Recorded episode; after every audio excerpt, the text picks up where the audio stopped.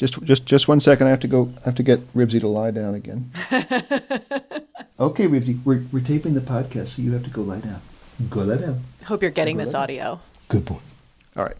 Hey y'all, this is Brian from New Orleans, Louisiana, where I'm waiting on the sidewalk side of St. Charles Avenue and Harmony Street for a Mardi Gras parade that won't be here until 2022. oh, it's a long wait. Uh, This episode was recorded at 2:05 p.m. on Tuesday, February 16th. Things may have changed since then, but I'll still be waiting. Happy Mardi Gras, everyone. Happy Mardi Gras. That's some dedication right there. You know, Mardi Gras is one of those things that I uh, currently would not want to go to, but now post pandemic, it actually sounds pretty amazing to me at this point. Oh, for sure. Get me a babysitter and I will be right there. Hey there, it's the NPR Politics Podcast. I'm Susan Davis. I cover Congress. I'm Kelsey Snellick, also cover Congress. And we have NPR's chief economics correspondent here with us today. Hey, Scott Horsley. good to be with y'all. Last week, while most of us were consumed with impeachment coverage, the House was advancing what is likely to become one of the most expensive spending bills in American history, around $2 trillion.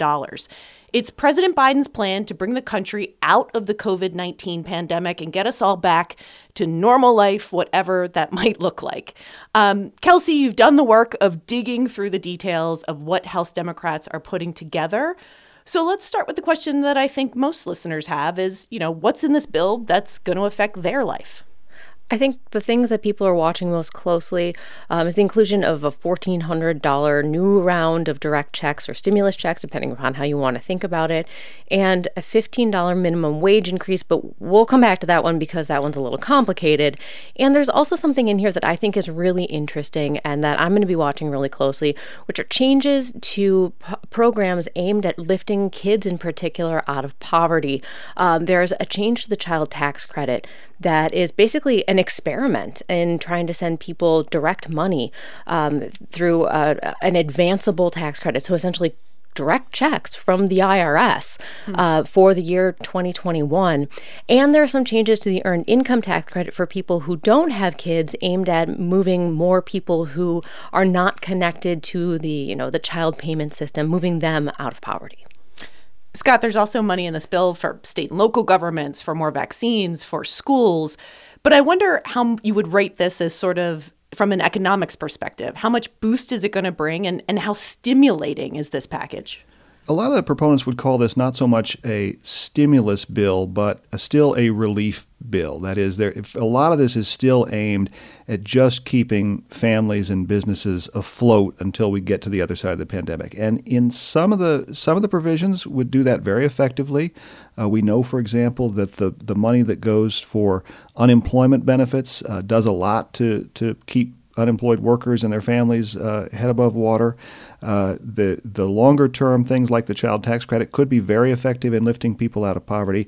Things like the direct payments, uh, it's it's very interesting. We have a little experiment with the direct payments that went out at the beginning of January under the 900 billion dollar bill that was passed at the end of last year. And uh, the folks at Opportunity Insights, which is a, a, an economic uh, research group, have been tracking that, and and they break it out by income level. It's very very interesting for families uh, at the lower end of the income ladder.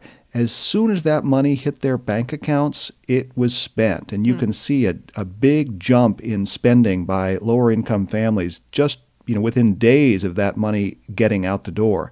For middle income families, it was less pronounced, and then for upper income families, it really had no effect either because they, they were making so much they didn't qualify for the for the for the payments, or because they just didn't need it and so they just put it in the bank. That's part of the reason that you know some progressives are framing these as uh, as basically like not just relief checks, but like critical life checks for some people. Uh, they're saying that they're that these direct payments are the ways that people who have gotten behind on rent or on utility payments. That's the way that they're keeping up. But really, the criticism is that these are not well tailored. They are going to people, as Scott said, who are more middle income, who are just putting them into savings and aren't using them for their intended purpose. And Scott, you and I have talked about this in the past, but there are a lot of economists who say unemployment is just simply a more useful way to get people who need money money. That's right. And, and the, the unemployment benefits that were passed at the end of December, they're set to run out uh, in the middle of March or between the middle of March and the beginning of April. And so without the uh, extension that's in this $1.9 trillion bill, uh, you'd have millions of unemployed workers who would be out of luck. And to be clear, that is an extension through August 29th of this year, and it would increase the weekly federal benefit from $300 to $400. Kelsey, one of the political criticisms of the bill that is coming from Republicans is they essentially say Democrats are just putting together a wish list of policies that they've wanted to put into law for a long time, well before the pandemic, and they're just taking advantage of this opportunity. Is there some truth to that? Yeah, and Democrats will absolutely admit that too. They're saying that it took one of the worst economic situations in a generation to give Democrats the control over the House, the Senate, and the White House in a moment when they were campaigning on policies that have been kind of foundational to the way they think about the relationship between the government and people. And Democrats said that they made promises to voters that they were going to increase the involvement of the federal government in people's daily economic lives. That is what they're doing. So, yes, it is a wish list for Democrats, but Democrats say that's the wish list they campaigned on. There's definitely pieces of this bill that are directly tied to the pandemic, whether it's it's money for, for vaccine distribution or aid to make up uh, money that the states lost strictly because of the pandemic. But then there are policies like that child tax credit or the $15 minimum wage that are just things that Democrats think would be a good policy, and, and they're happy to attach them to this to this train that's that's leaving the station this is not new for parties to do this, but this is one of those times when the economic situation is so dire that um, Democrats are kind of pulling out any and all stops with the argument that they they need to get it right. Especially when a bill is almost certain to be signed into law, which this one has a very good chance of that, that they often become, we call them Christmas trees, like everything that gets attached that can get attached because so rare do those opportunities come along. Yeah. All right, well, let's take a quick break. And when we get back, we'll talk more about this bill and when it's going to get a vote. Support for NPR and the following message come from BetterHelp offering online counseling. BetterHelp therapist Hesu Joe explains the importance of creating a safe space for therapy.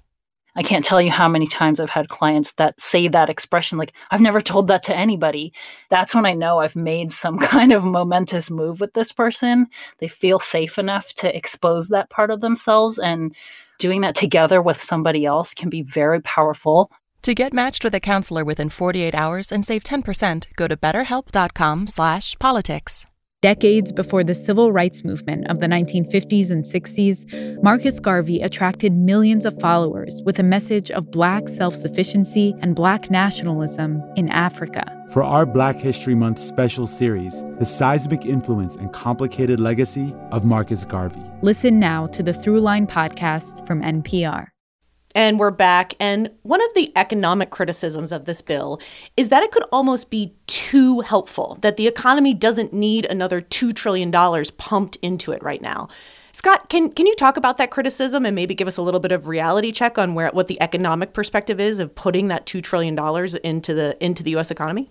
Sure. I mean, we we still have millions of people who are out of work, so we are still uh, feeling the the effects of this recession. But there's no question the economy has bounced back more quickly than many forecasters thought uh, it would do last spring. And in fact, congressional forecasters now say GDP, the measure of overall economic output, will be back to its pre-pandemic levels uh, sometime by the middle of this year. Uh, and so the hole that they see to be filled is not anywhere near $1.9 trillion. And so that some of the critics, and, and these, these are both Republican and some Democratic critics, say if you put you know, $1.9 trillion uh, worth of uh, new fuel on a fire uh, that's already burning pretty hot, there's a, there's a danger the economy would overheat. And then we might get something which we haven't seen in this country in a long time, which is inflation.